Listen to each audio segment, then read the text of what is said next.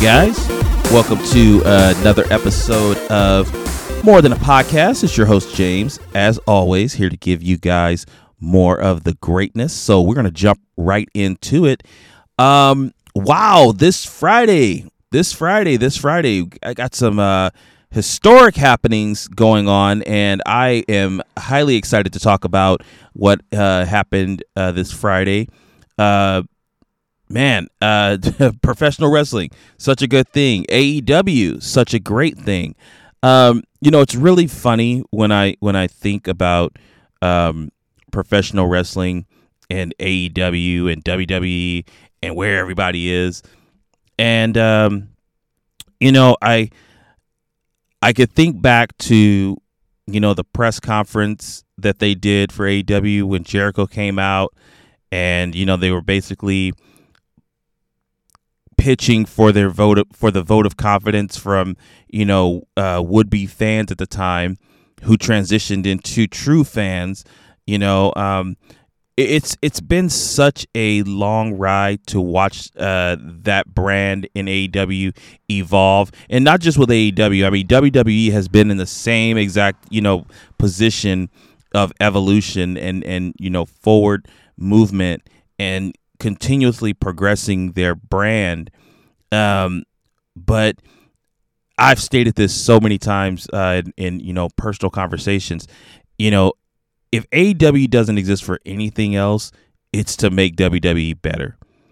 But now it's like throwing all that out the window because now I feel like, and, and and I've also said this. I've also said, you know, they may not do it now, but AEW is surely going to put themselves in a position to compete with WWE.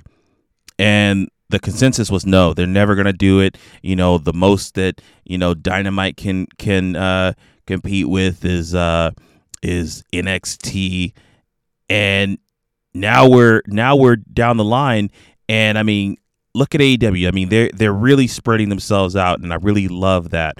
You know, they have Dynamite, which is their uh, their flagship show um, on Wednesday, and then they have you know AEW Dark, Dark Elevation, and they just introduced AEW Rampage, which is their slot for Friday nights.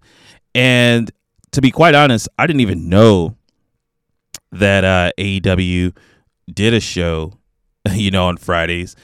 I saw Rampage and I thought I was missing or I had missed a pay per view.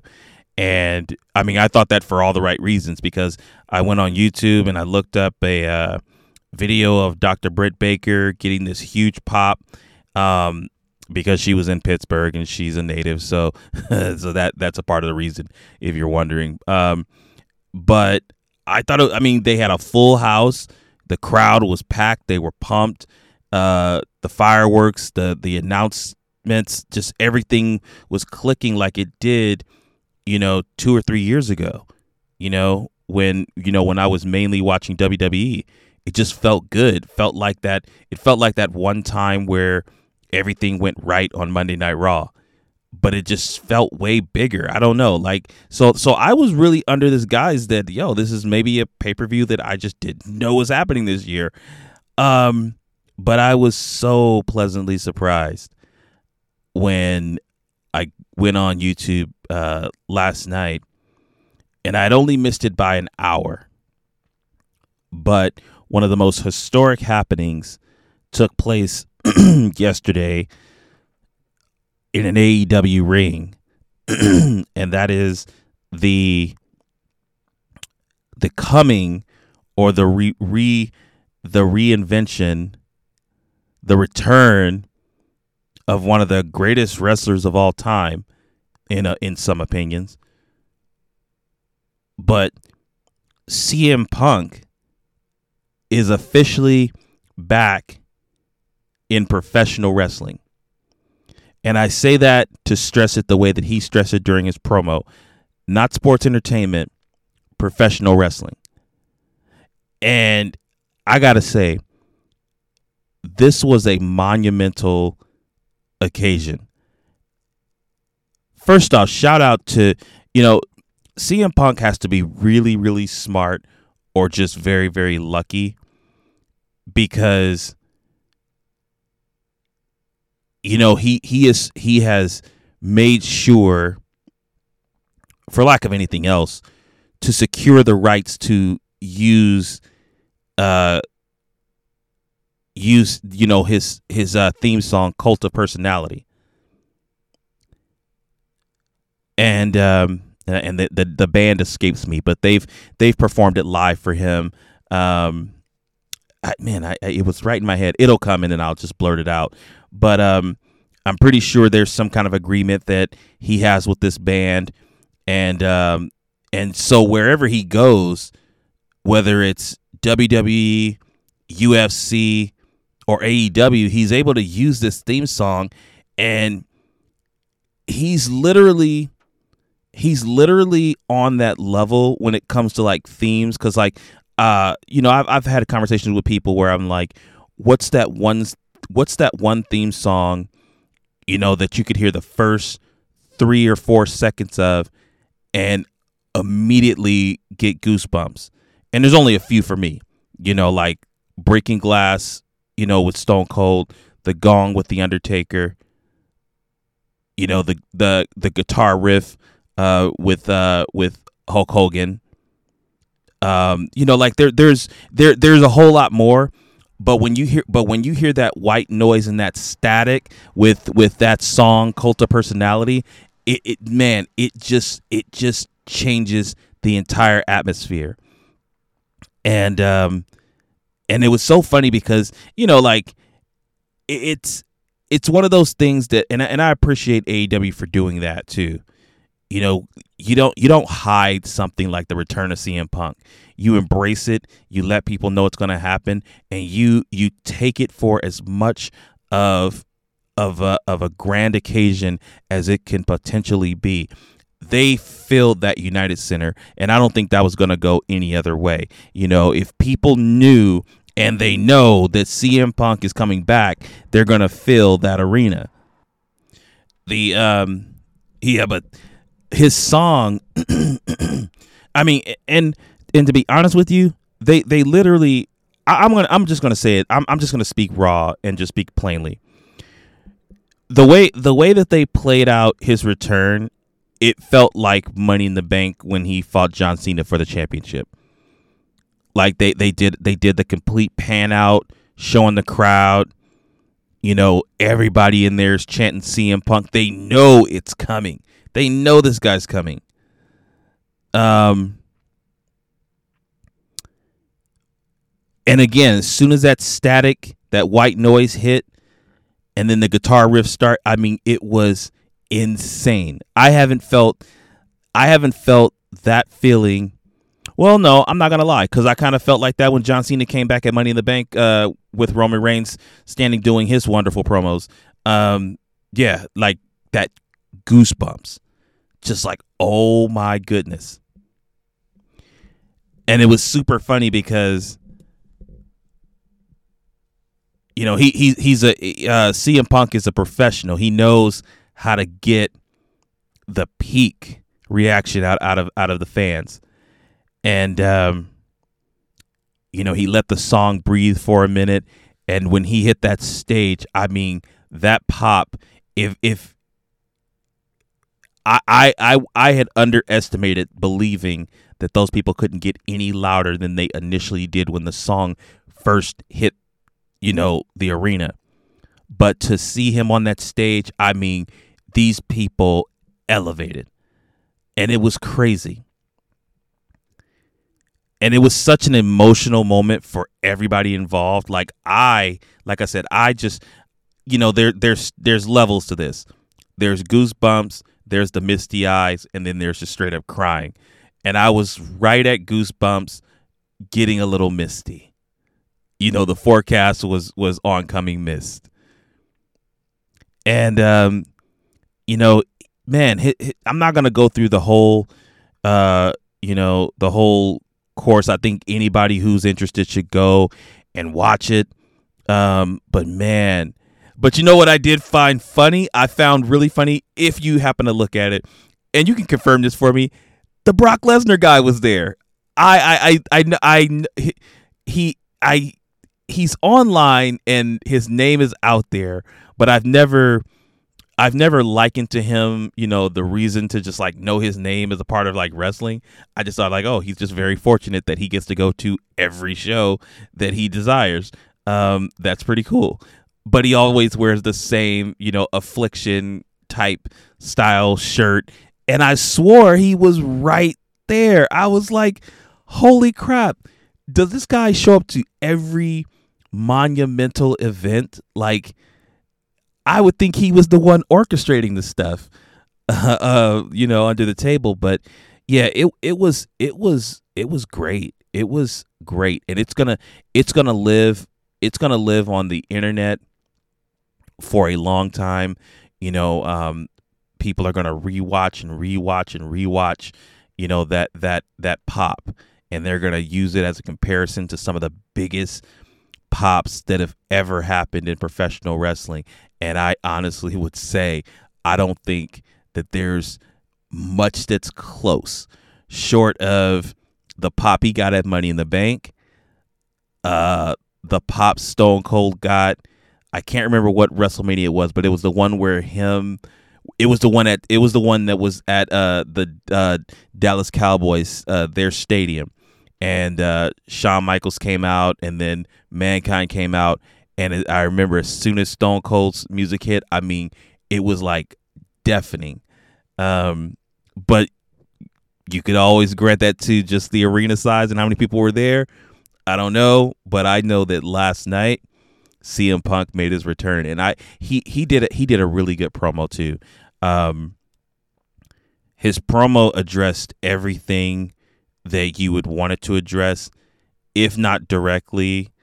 You know, um, you know, he gave it in a very passe manner to acknowledge, you know, his time in UFC, to his time in other, you know, um, sports entertainment. Uh, like, like that that part of his promo and and that this part I will kind of throw out there for you. I, I really enjoyed. You know, he said, you know, September or no August, such and such a date in so many years. I left professional wrestling, talking about his uh, leaving Ring of Honor, and then he just leaped to you know the present day and said I'm back in professional wrestling, and I thought that was I thought that was so significant to him basically putting a middle finger up to WWE without saying their name directly. I thought it was genius, and I and and the the, the one thing that I'm really excited for him in AEW for, and it's and to be honest, it's not really the wrestling part. I think that a lot of the younger talent are going to be able to take away um, a lot from his promo work. Um, because he's one of the best. Um, when when Punk speaks, you listen, and you know even though there are a lot of people in AEW who can speak and entertain, there's there's a huge difference between having and capturing your audience and really having them engage. And you know, short of you know Chris Jericho, who who does some pretty good promos, I think that one you know my favorite wrestler Kenny Omega he could use a, a, couple of pointers on on promos. I don't think his promos are all that great. I think his wrestling is top notch stellar 110% but I would love if his promo game was just a little bit you know um, more effective. And I think he could learn that behind a person like CM Punk. I think to be in the ring with CM Punk that that is a match I, I look forward to. CM Punk versus Kenny Omega um, I would definitely like to see a return, uh, another match. This will this will be would it be a trilogy of matches uh, for him to go against uh, Chris Jericho? I'd love to see another one of those um, because because I can tell you right now, Chris Jericho has been elevating himself to the occasion of what these younger wrestlers are asking him to do. But to get in the ring with a wrestler like CM Punk, you are only going to go out there and give people double, triple what they're what they're expecting because you know that the two of you are probably the best that have ever done it. So they're gonna make magic, I, I believe. Um, he did call out Sting's name. I don't know if that's gonna happen or if it's worth happening, but that's a thing. But his first match, his first match, which is a little crazy because he only has a week to prepare for it, and then the next week is to be AEW All Out. Um, so I, I, you know, like, and I, I don't, I don't know. I mean, if he's ready, hopefully he's ready. I, I honestly want to see that match. I think it'll be really exciting. Him versus Darby Allin. Um, Darby Allin is a really monumental talent, and I really appreciate his brand of wrestling um, because he kind of brings back that he's kind of like a new age Jeff Hardy almost. Um, I just don't think he's been given enough opportunity to, to hit as many of the the OMG spots that Jeff is has you know done over his career. But Darby Allin has has a whole lot of career left. Um, you know, just just to throw it out there too, I, I definitely hope that uh, that Darby Allin wins and gives CM Punk a point to have maybe a mini rivalry going on before he moves on and wrestles other people. So that is that is that. Um, yeah, I'm I'm excited. I'm really excited for wrestling. I really enjoy wrestling. Um, it's been a while since I've actually been able to to like truthfully and honestly say like, oh, I'm gonna go and and watch some you know wrestling. You know for what for what uh you know for what WWE has brought to the table. It's been like okay, whatever. You know, like I, I basically relegated myself to just saying I'll just worry about the highlights. That was just like literally my reaction. I'll just worry about the highlights. I'm not even gonna I'm not even gonna worry about anything else. It's just highlights. AEW, it slowly got there too, but now it's like I'm gonna start investing my time again into uh, watching the shows because I think that I think it's important and I think that they're doing a lot of good things. Now, the podcast that we were supposed to have before we got into this uh, is about what else? Video games. I wanted to talk about.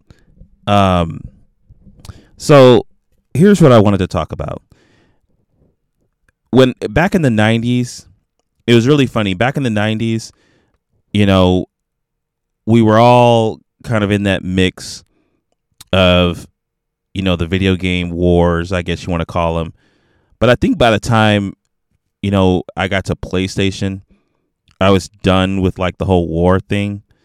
Um i really didn't care what system i was playing anything on. I just wanted to play fun games. But that's not to say that you know, the PlayStation when it came out was not one of the most revolutionary systems of all time. You know, and Sony has done a really good job of uh, setting themselves up with uh, their new newer iterations of their flagship systems. And yeah, it, it's been a wild ride altogether. Now, the reason that I started the '90s is because one of the one of the pivotal things that I remember was the type of games that I was getting into at the time and you know that was my first taste of what uh, we have come to know now as genres. So things did things didn't break down like that when I was younger. You know, when I was younger, early early '90s, you know, uh, late '80s. Um, dude, it was just about is is it fun? It really wasn't about the type of game. I mean, you knew the you knew the simple stuff like, oh, this is this is a sports game versus this is a um, I mean, we didn't really call them action games. It was just Mega Man or it was just Ninja Gaiden. Um, but you know, now it's like you know you can define these games a little bit better uh, based on genres. So one of the genres that I have become such a fan of has been um, the RPG, and in the '90s there was no bigger company that was doing RPGs um, than Square who you may know as Square Enix. Um, but they were not Square Enix in the 90s. Square uh, was actually Squaresoft. And Squaresoft, if you ever saw Squaresoft on a box uh, for a game, then you knew that there was going to, or at least I did, um, the feeling was that there was going to be a very robust story uh, to be told. And I just always appreciated Squaresoft games. And it started with Final Fantasy VII. I know a lot of people have had different entry points as far as their first Squaresoft game. Um, but again, this was before uh, the Enix uh, uh, acquisition. Um, you know, some people might ask, well, do, does that make a difference? Yeah, I think it made a big difference. I think the games definitely started changing uh, after uh, Enix and Square, you know, joined joined their companies together, and you know, I, I think they they've become better for it. But you know, the the games that were coming out before this was a thing, I mean, they were just gems, just gems. So that's what I want to go over today. I want to go over uh, ten of the most standout SquareSoft games that uh, I've actually, you know, had the the pleasure of either recognizing or personally playing or whatever. so um so firstly, I want to talk about this game. I want to just kind of get it out of the way. Um there was a game that came out uh, from Squaresoft on the PlayStation 2 and it was called The Bouncer. And uh, it the Bouncer uh, the game is actually it's a different take on uh on the genre that Squaresoft is used to. So instead of being a straight up RPG, um, this game was a beat 'em up, and I remember this being such a you know shake up as far as what people normally expected. And I honestly think that the reason that the bouncer didn't go over as good as people anticipated it would was because of how much of a of, of a foot they put in it being just a beat 'em up as opposed to an RPG. Now, if you ever go if you ever go online and you look up the box art for the bouncer, um, now it's it's so funny because I remember looking at this box art years ago when it released because it released um, I want to say in uh, 2001 and um the art style at the time was reminiscent of one of the one of their former games on the original PlayStation, which was Final Fantasy VIII. It looked like it looked like an updated version of Final Fantasy VIII. But now that Square has has gone and made several different games, I can honestly say that the uh, the main protagonist um, he looks like Sora from Kingdom Hearts. He looks exactly like Sora, and it's really really funny. I mean, you could just look at them and like it's it the the, the appearance is just uncanny. Um, is it a good game today? I mean, I would think that it's entertaining. Um, I think I think if there's anything to take from it, it's the story. But again, I think what people may have fell out for was the fact of how they were told to engage the story, which was through a beat 'em up. And uh, you know, that wasn't what people were expecting. You know, at the very least, they thought maybe there was going to be some kind of, uh, you know, uh, like maybe like a. I, it's so funny to say it like a beat 'em up RPG. Like, is that a thing? I don't know. Um, if it's not, I'll market it. But um, yeah, I think I think people's expectations just weren't quite met. So this game just kind of disappeared. I don't I don't think I don't think that it I don't think that it went as well as people thought it would. I mean, it, it was looked at as like an average game for its time. I mean, at, at, at the like GamePro, which was uh, a publication back in the day, I mean they they gave this game uh, four and a half stars out of five. So like they they thought the game was good, but like you have like official PlayStation magazine, they gave it like three stars. Metacritic gives it a 66 over 100. So it's like everybody kind of has their own feeling about it, but I really honestly think it's just about perception and what exactly the expectation was from the person playing the game. I just think when it comes to GamePro, maybe there were just a bunch of Square fans over there. So, uh, yeah, the bouncer. Um, the next game uh, was on the original PlayStation, and it is the Brave Fencer Musashi. Uh, the Brave Fencer Musashi was an action uh, role playing game. uh, that came out in 1998, and um, yeah, it was it was interesting. It was an interesting take, a different art style, and I think that's something that uh, you know you'll see as a trend from the games that I mentioned because you know Square made a lot of RPGs, and I think the one thing that they did right in making all of these different RPGs because a lot of this stuff came out like back to back to back, like very close together. So you could have suffered some fatigue, but the thing about Square at the time is that they had a lot of talented people who wanted to tell some great stories and they allowed them all the room and the freedom to tell those stories in the images that they wanted to do so. And this is one of those things. This is one of those games in Brave Fencer Musashi um, that was you know told from a more action perspective. It had mini games. Um, you know, you there was a lot of different mechanics. They, It had a day and night cycle uh, in the game, and it was actually pretty pretty fun. Um, you know, it it's one of those games that you know, like even like this is this is how I always say it. It's one of those games that may not have scored very high, but for what it for what it was worth, you're gonna have a great time with the game. I would say you would have a great time with the bouncer as well. I just think the bouncer is more controversial because of what people were expecting it to be. But uh, GamePro gave this. I, this is when they switched over their system. Uh, they gave it a 4.5 out of 5. So same thing as the bouncer. I just think they just liked all Square games, and Metacritic gave it an 81 um, over 100. So um, yeah, that was that was an interesting game back back when it was uh, released. Um, one game that I remember experiencing a long time ago, and it's so funny because whenever I hear people talk about uh, the Xeno series, most people are talking about uh, Xenosaga or Xenoblade, and I remember when it was just Xenogears. like I remember the Xenogears game. Um, this was one of those games that I went back and and and bought.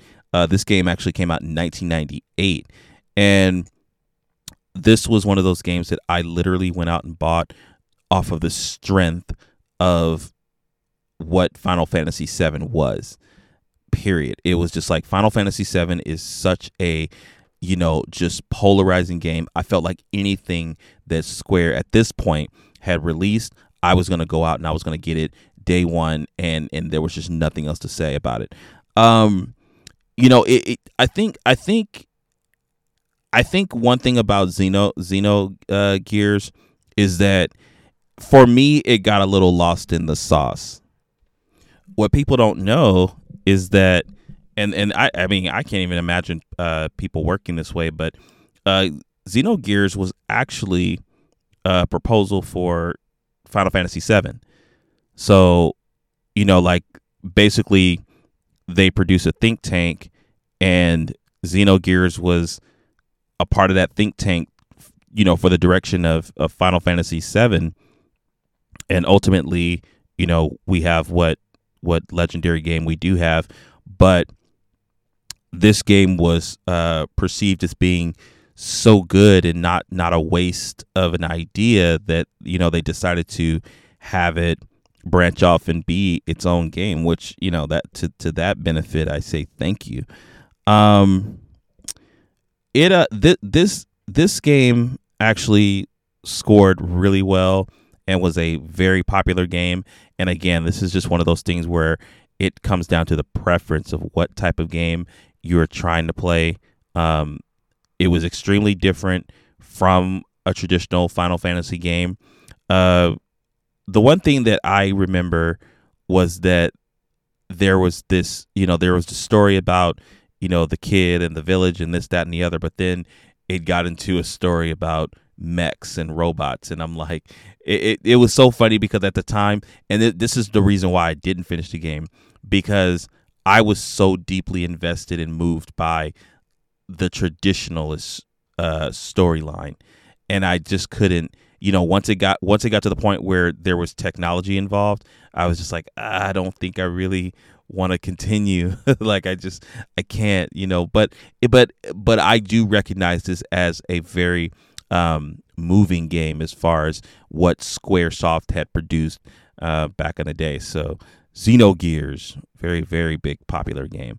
Um, they Square Squaresoft not only did now we already know they did beat 'em ups and we know they do RPGs, but they've even done uh, fighting games, and they've they've done quite a few fighting games.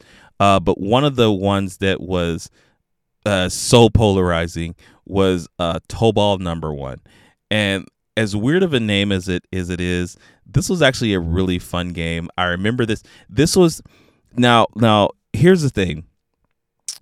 In the beginning of PlayStation's you know existence, a lot of games were just abhorribly ugly, just absolutely terrible looking, but they were just so fun to play. Could I play them now? Probably not. Um, but you know, for what they were worth back in you know in the day, you know th- their polygonal state as far as like the graphics and and whatnot. I mean, th- it was just it was a little weird. It was a little weird, but you know the one you know the one reason why everybody went out and bought Tobal number one not that it was a great fighting game at all, you know, because this released in 1996. So this is one year before the biggest role playing game of all time. And to commemorate that, Tobal number one came with a uh, a bonus CD with they I mean they didn't call it demos at the time they called them samplers but it basically was a demo um, of Final Fantasy VII. And you know the the anticipation for Final Fantasy VII was so rampant, was so rapid that people went out and they bought Tobal number one in droves. So much so that Tobal got a sequel. And like I said, it wasn't a particularly good fighting game. It was entertaining for what it was. I enjoyed it. But man, if, if people bought that game for a whole different reason. It was because of Final Fantasy VII. Um, you know, reception wise, it went okay for its time. You know, got a um, you know, eight point three seven, you know, or eight point five from EGM. You know, Game Informer gave it a straight up nine out of out of ten, which I I I I, I really think that again, it's a sign of the times, sign of when we're playing. Um, GameSpot, which I, I would have taken, I would have given more credit to at the time, gave it a 7.4 out of 10. And I think that's just about where it was as far as how, um, how people should have received that game, or at least from my perspective. Um, another fighting game that Squaresoft produced, which was uh, one that I'm pretty sure most people would be familiar with, is Bushido Blade.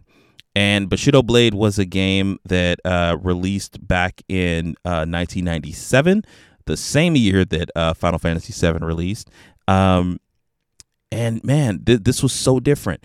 It, it, you know, it, you know, the traditional fighting game at the time was, uh, you know, to have about eight to twelve characters, um, you know, and you know, you could have a story mode and they'd go and get to the end boss and it'll just be whatever. But this one was a little different because, yeah, you could play the computer and that would just be one thing. But this one was more, uh, it was, you know, like playing it with two players was a lot more fun because the one thing that was so unique about Bushido Blade was that they had, um, they had mechanics where you could do like limb damage, but it but there was like this high risk of of fatal damage just from I think like 95% of the blows. I mean, you know, if you got swiped on the top of your head with a katana, it was like you're done. I mean, you you know, cuz in real life, if somebody got a clean shot with a, you know, a, a katana, you're probably to bleed out and die. Um so yeah, it was it was a different take, and I think I think it was just one of those one of those kind of like it's one of those games that I would like to play like in a party setting. You know, it's kind of like uh almost like a rock paper scissors kind of deal.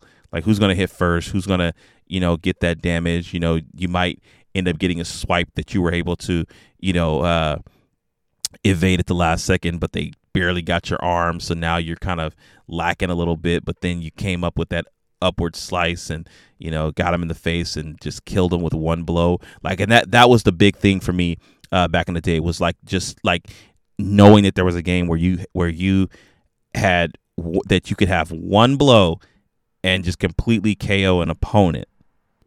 EGM gave this game uh, the same score uh, that they gave um, Xenogears. Um, I mean, I'm sorry, Tobal number one gave it a seven point three seven five. I don't know why they would go with that kind of algorithm.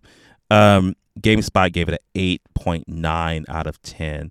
So yeah, Bushido Blade was a really popular game. This also spawned uh, a sequel going forward. Uh, I believe two sequels. I think the they had the two that came. Bushido Blade Two came out like I think not even a year, and then uh, they also had one for PS2. Um, my next game that Squaresoft came out with, and this one's really really close to my heart. Um, it's uh, Parasite Eve Two. And I know some of you might be thinking like, "Oh, well, why did you skip one, or what's wrong with one?" Nothing's wrong with one. I think one is a fantastic game. I think they did a lot of good things with Parasite's Eve one, but two was where where it's at for me. Um, I you know like I remember playing the first one, and I think I was just so overwhelmed with the mechanics and everything that I couldn't invest my time into it. Plus, like Tobal number one, they had a very th- this one had a fatal mistake. Uh, I guess you can call it fatal, but I mean, it, it kind of ended up good for them because they were able to make a sequel, which is one of the best games that I've ever played. But um, you know, they the in the original um Parasite Eve, they packed in a demo for Final Fantasy VIII. So yeah, like when when people found out that Final Fantasy VIII was in that in that package, then th- that that's basically what they went for. Um, and I remember, I remember my friend uh, coming over and he was saying, "Oh, I just bought this game." Uh, this is back when this is back when they used to sell games at Sears, um, when Sears was even a store. Um, but yeah, he had bought Parasite Eve and he brought it over, and uh, it was so funny because I believe he bought it for the Final Fantasy VIII demo disc, so he let me play Parasite Eve while he went and just roughshod on uh, on on Final Fantasy VIII, and then we switched, and I don't think he liked it too much. But Parasite Eve two is so good. I think I think with the with the sequel, they I don't want to say they dumbed it down, but they did make it more accessible. Um, it just felt a little better to play. I felt I could follow the story a little bit more. Um, the way that they explain the game is like it's an action role playing survival horror game, which that's a mouthful. I would just call it straight up survival horror. I would call it a survival horror RPG. There you go. Um, you know, there there's this whole uh, overarching story about mitochondria, and you know they try to give you this whole scientific take on you know why people are mut- mutating into these monsters and whatever. But um, outside of that, you know, as a gamer going in, you don't really care about anything other than shooting guns and wrecking shop. Now, the one thing that I could tell you about this game that was extremely pivotal for me, and this is one thing that I feel like we don't do anymore in these days. Like we don't we don't learn on the fly because there's just something so magical about learning something on the fly and just having that reaction where it's like, oh, I never knew. I just went through this whole game and never knew that you could do that. Oh, this is great. It just opens up the game in an entirely different way. And um, that was that was the feeling with um, with the leveling mechanic for the uh, the magic because you can use magic in this game um, or abilities or whatever you want to call them and you know, for the most part, you know, through my first playthrough, I was I wasn't worried about doing anything but just shooting and running and just shooting and running some more. And you know, a lot of that was predicated off of how I played games like Resident Evil. Um, but once I learned like, oh, I could like seriously just, you know, put my, you know, these these points into this one uh, section and I got these fire abilities and now I'm able to get past this part that was like so much harder for me like you know three uh three attempts ago when I beat the game back then. Now it's just I'm flying through it. It was so good. I mean I that game that that's one of those games like people always ask the question oh what's a game you've beat more than five times. This is one of those for me. Like this is one of those games that i can like blindly go through and i'm not even thinking about how much time i invested into it uh you know whether the story's cohesive or not. I mean to me it's cohesive enough. Um you know they they they do have different locations uh in the game. I think one of the big things i remember this being like a huge thing uh you know, especially around the time where Lara Croft was like the video game sex symbol, you know, they obviously put Aya Brea, uh, who's the uh, uh, the uh, protagonist of the game. They put her in a I don't want to say compromising position, but just in a very suggestive position. You know, like she has this shower scene, and it's just it's weird, and it I, like I don't think that would fly today, but it was what you did back in the day in order to make sure that you're selling games. Um, it didn't score too well. Um, you know, it got a 79 on Metacritic. Um, I mean, GamePro gave it a four out of five, um, but IGN gave it a, a 6.9 out of 10. So I just don't think it was very well received, um, which could be a part of the reason that they didn't have a uh, a sequel on a major console. I know they did Third Birthday on PSP.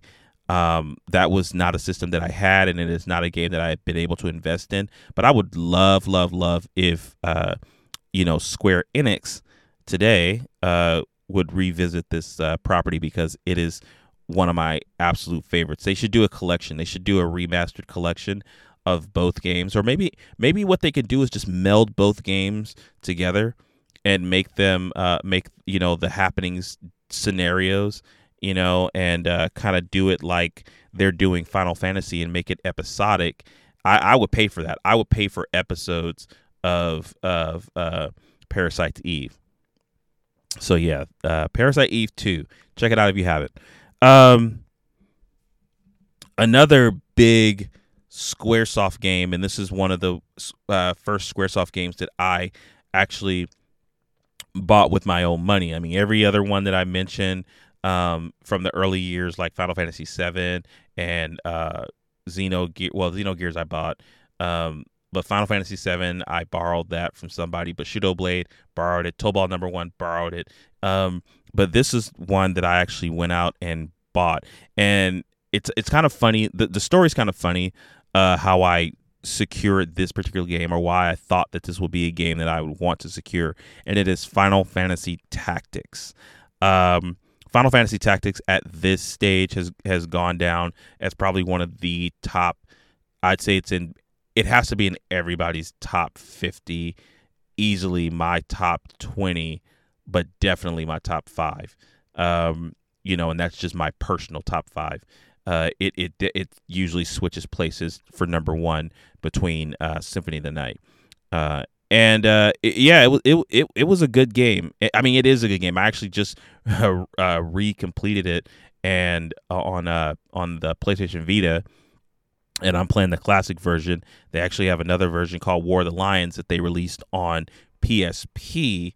Um, which I'm not a big fan of. I think they just made way too many corrections. Like, like it, it's it's so funny that that I say this, but I really enjoy the nuances of games that where you know that would get a game docked down for not being perfect in this aspect or oh the the you know the dialogue is cheesy or um, the art style is this or they they actually curse here. Like these are reasons that I bought these games. Like I I still remember that feeling I had and this is just a little tangent but I still remember that that feeling I had looking at Barret cuss in my game I, I it it made a more intimate scene because as a kid or as a young uh, not not a young adult I'd say a kid yeah.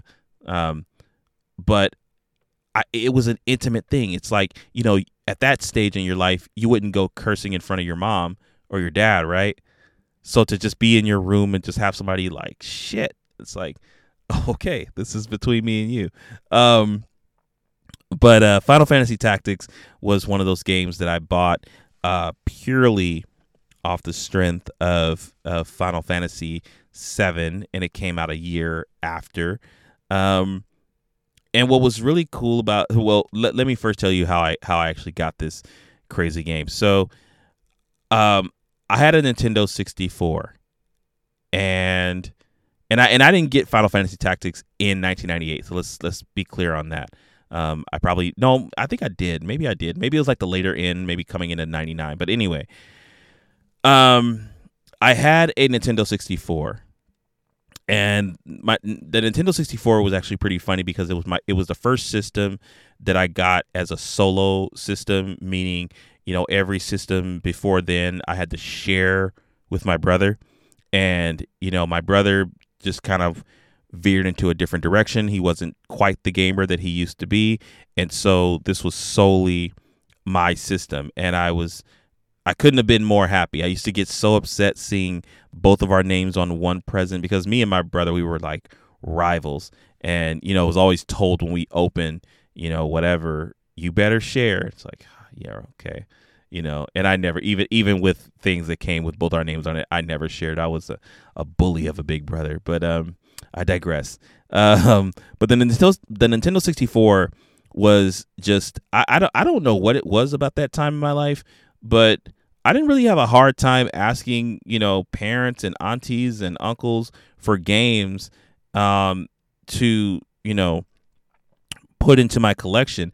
And I actually grew quite the collection. And between me and my friends, uh, who stayed on my street. I mean, we all, we you know, we kind of followed that same. I, you know how friendship is, or or how it was. Like you could stay on the street with like about five or six other kids, and you guys generally all did the same exact thing, but just little minor differences, so that you can exchange those differences in kind. So for what game you didn't get, another person would.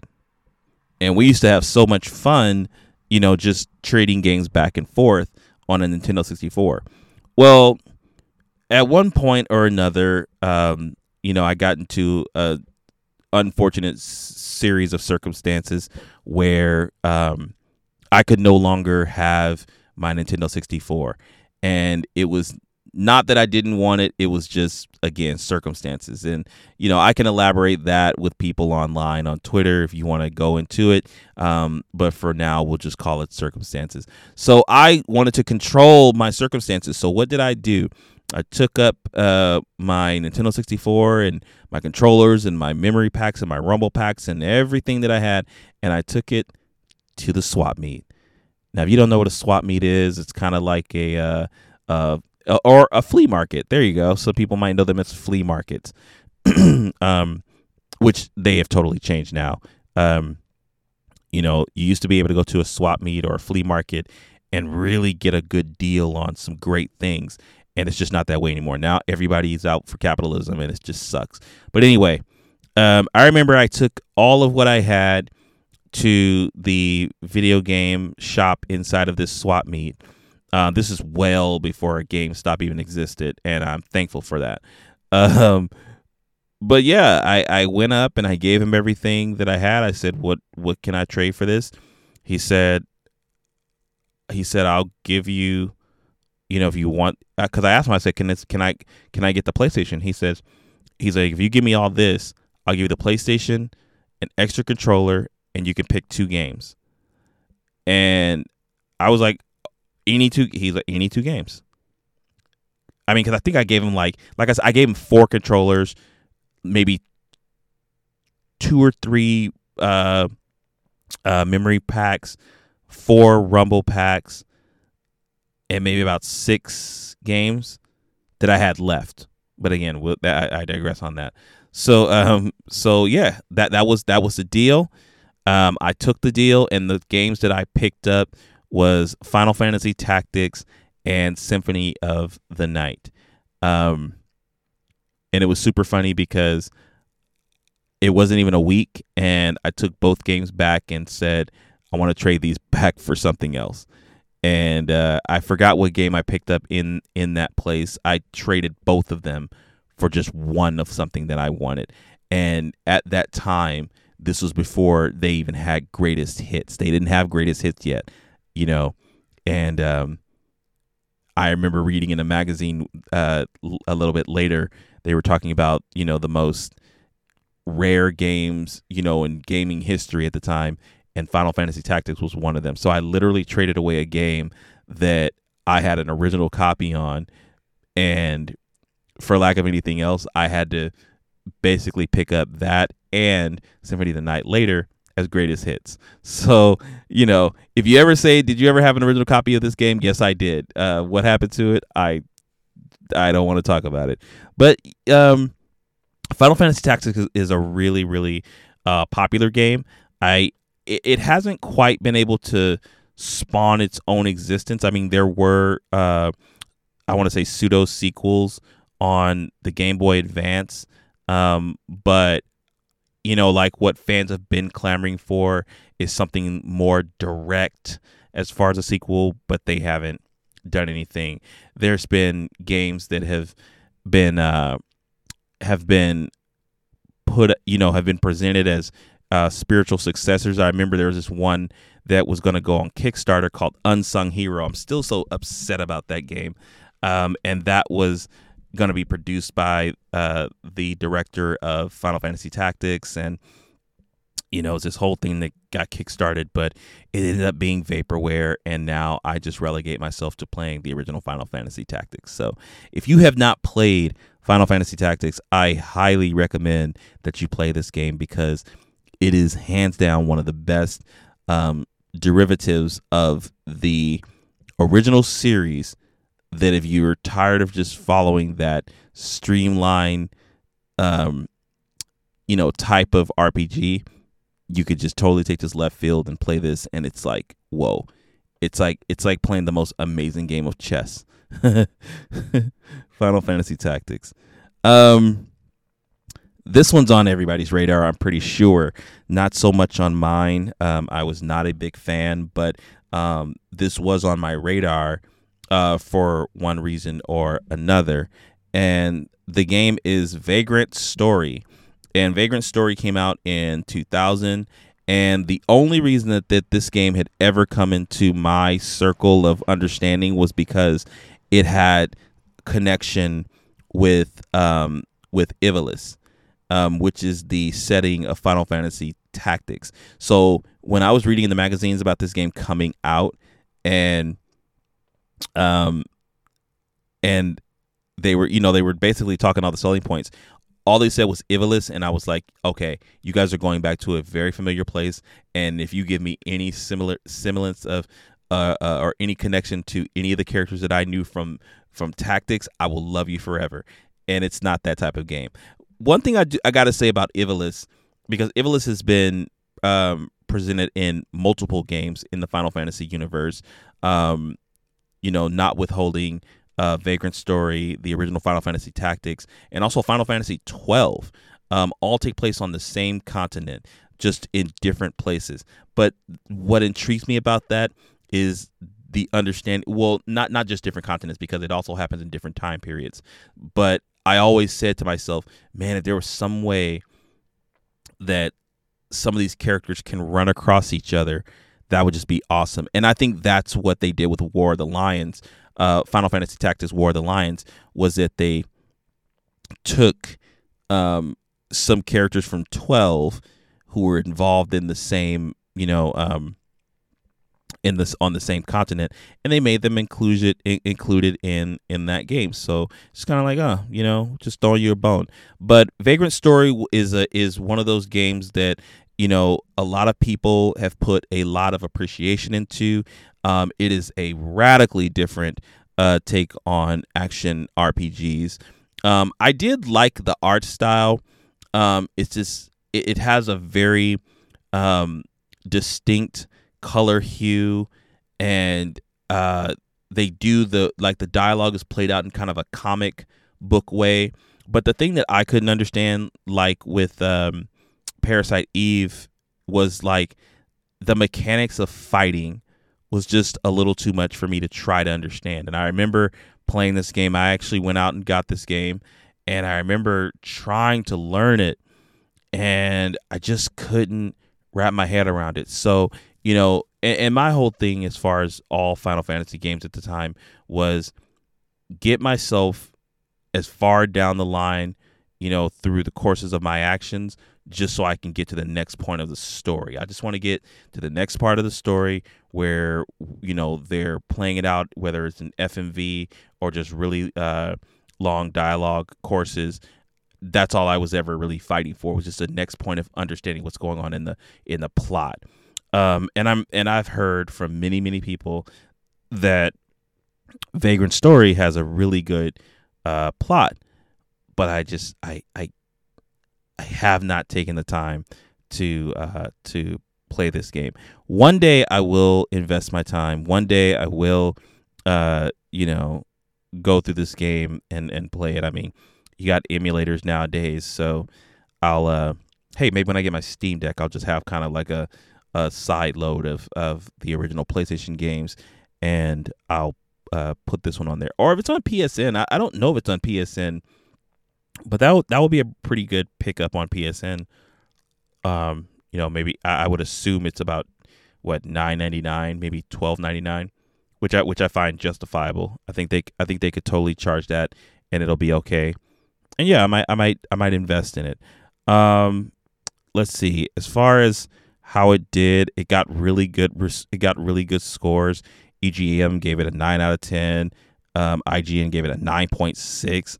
Um, official PlayStation Magazine gave it uh, four and a half stars out of five.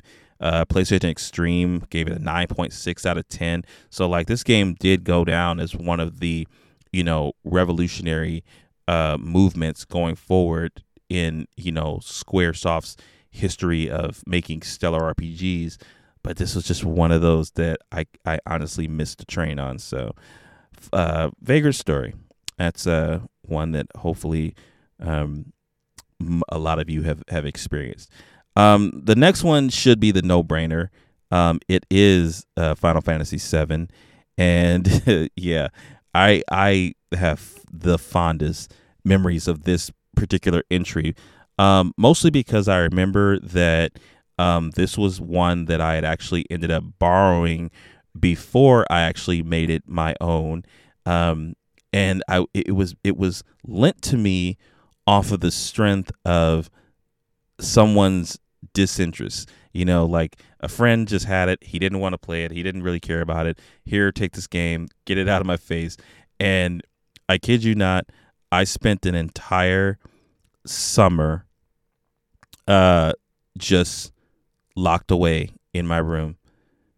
Like the summer of 97 is one I do not remember for anything that I had done with friends or family because I spent the entire time up until going back to school. Um, yeah, it, it, it was everything about Final Fantasy VII is a step up from anything that I could have expected from Square Enix to produce as a as a good game. Um, you know the the the story is still one of my favorites. The characters, obviously, you know that's that's the biggest thing people take away from Final Fantasy VII is the characters. Um,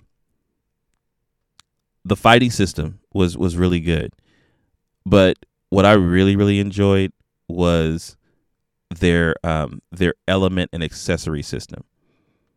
I loved the materia that was the first time I actually learned about the concept of magic in an RPG.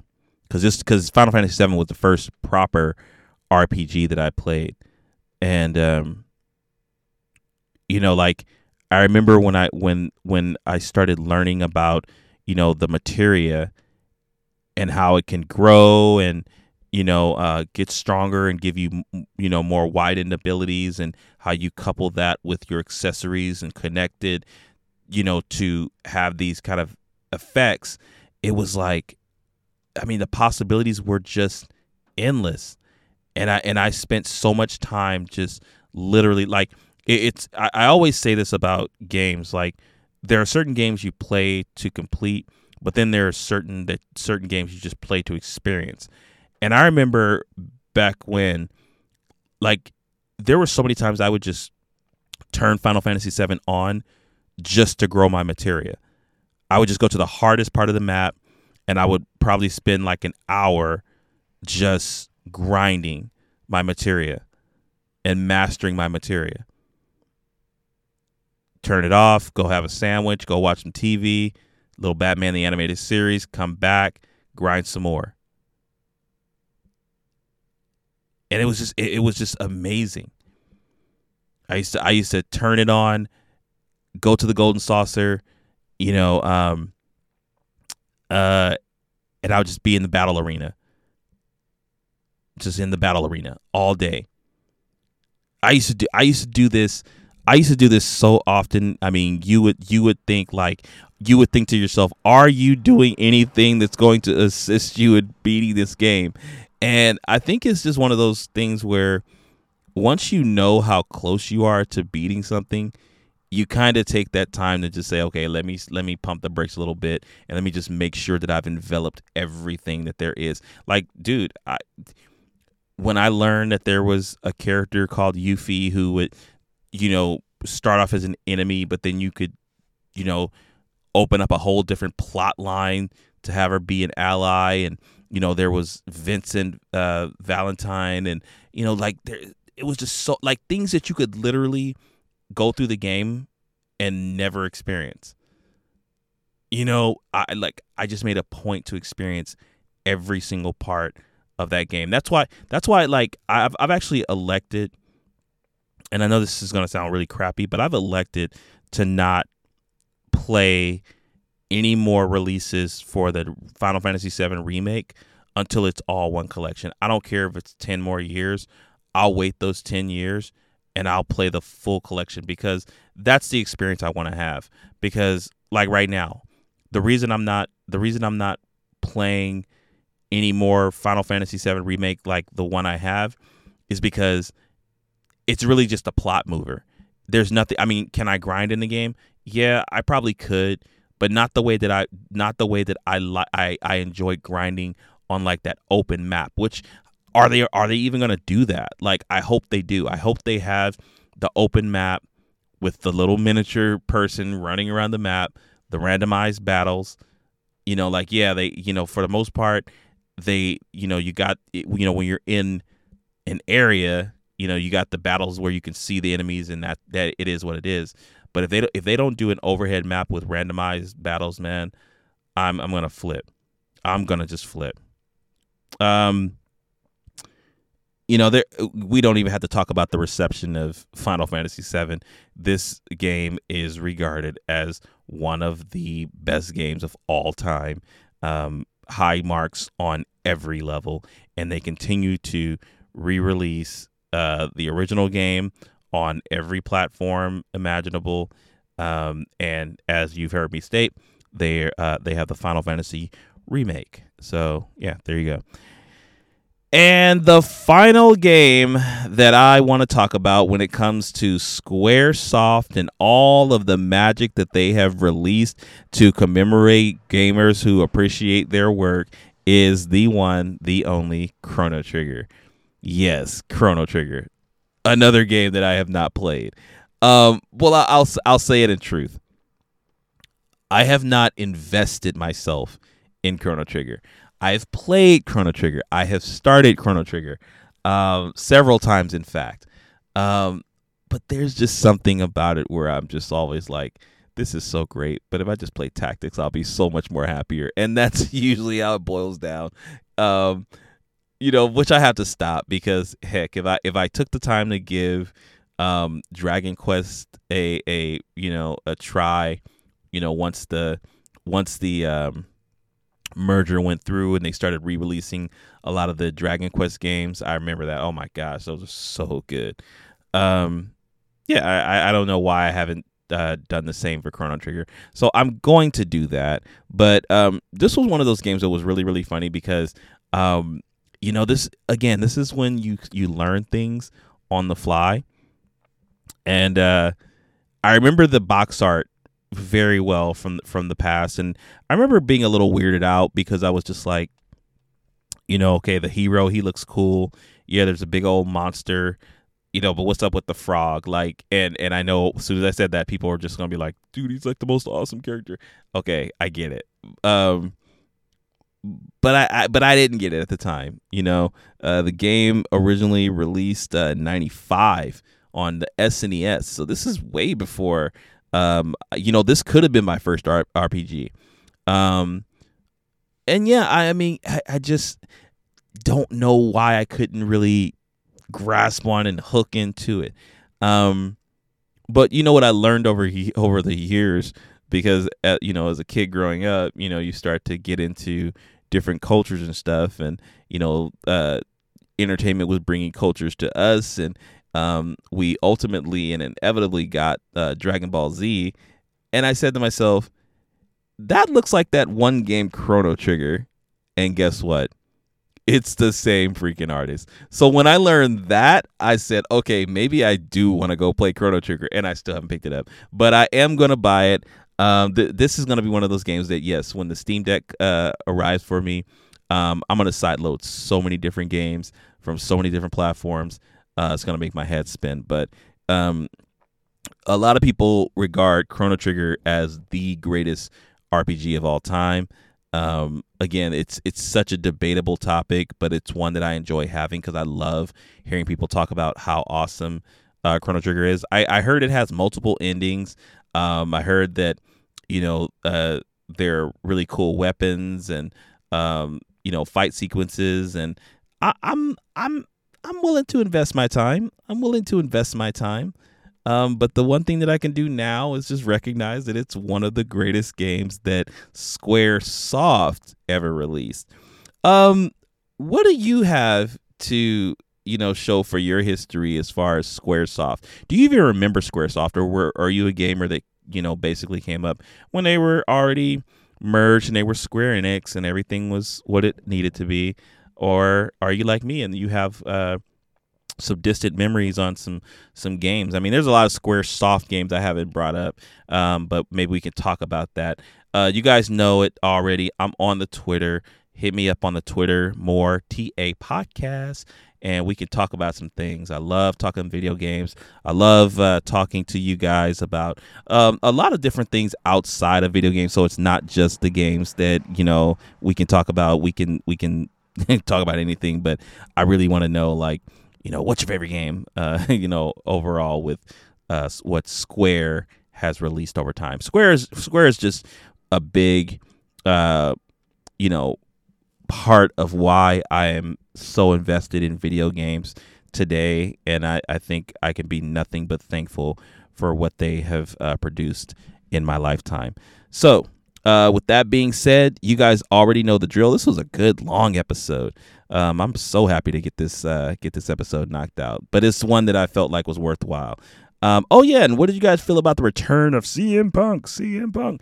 Um, if you haven't seen it, I would say check out um, AEW's channel on YouTube and uh, take a look. And there's more than there's more than one uh, video. There is the arrival of Punk. There is his promo that he cut, and then there is also a video of him uh, doing a Q&A. So if you're more interested in just understanding why he's wrestling, excuse me, wrestling today, then yeah, you can do that. So now we can do it. Uh, with that being said, take care of yourselves and each other, and I will see you guys next time. Bye, guys.